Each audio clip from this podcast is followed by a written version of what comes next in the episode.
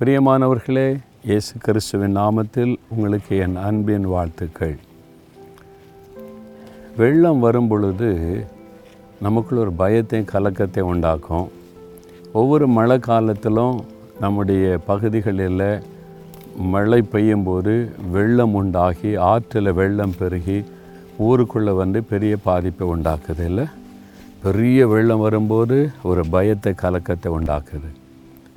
இந்த வெள்ளம் மாதிரி சத்துரு வருவானா? பிசாசானவன். எப்படி வெள்ளம் எழும்பி வருமோ அதே மாதிரி பிசாசு எழும்பி அழித்து விடும்படி வருவான். வெள்ளம் எழும்பி அப்படி வந்துட்டா அவ்வளோதான் நம்ம தப்ப முடியாது அவ்வளோதான் முடிந்ததுன்னு நினைப்போம்ல. அந்த மாதிரி சத்துரும் வெள்ளம் போல் எழும்பி வருவானா?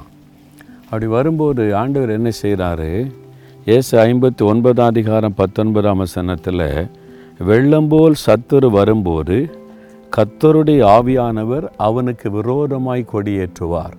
சாத்தான் வெள்ளம் போல எழும்பி நம்ம அழிக்க அப்படி வருவான் பாருங்க. டக்குன்னு ஒரு கொடி ஆவியானவர் ஏற்றுவார். அதை பார்த்த உடனே வெள்ளம் பேக் அடிச்சிடும் அந்த பிசாசனுடைய வல்லமை பேக் அடிச்சிடும் என் ஆண்டவருடைய கொடி அது ஜெய கொடி வெற்றியின் கொடி.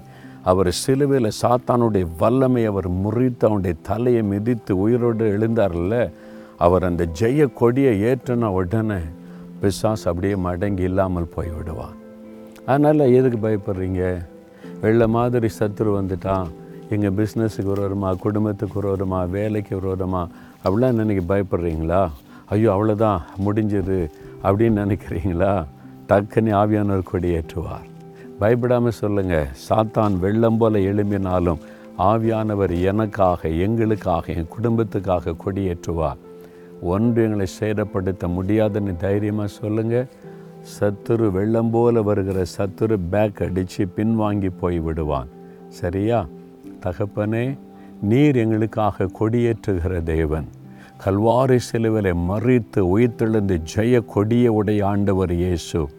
போல்லாத சத்துரு வெள்ளம் போல எனக்கு விரோதமாய் எங்கள் குடும்பத்துக்கு விரோதமாய் எங்கள் தொழிலுக்கு விரோதமாய் எழும்பி வரும்பொழுது ஆவியானவர் கொடியேற்றுகிறதற்காய் ஸ்தோத்திரம். எங்களுக்கு ஜெயம் தருகிறதற்காய் ஸ்தோத்திரம். சாத்தானுடைய கிரியைகள் மடக்கப்பட்டு முடக்கப்பட்டு போகிறதற்காய் ஸ்தோத்திரம் ஸ்தோத்திரம்.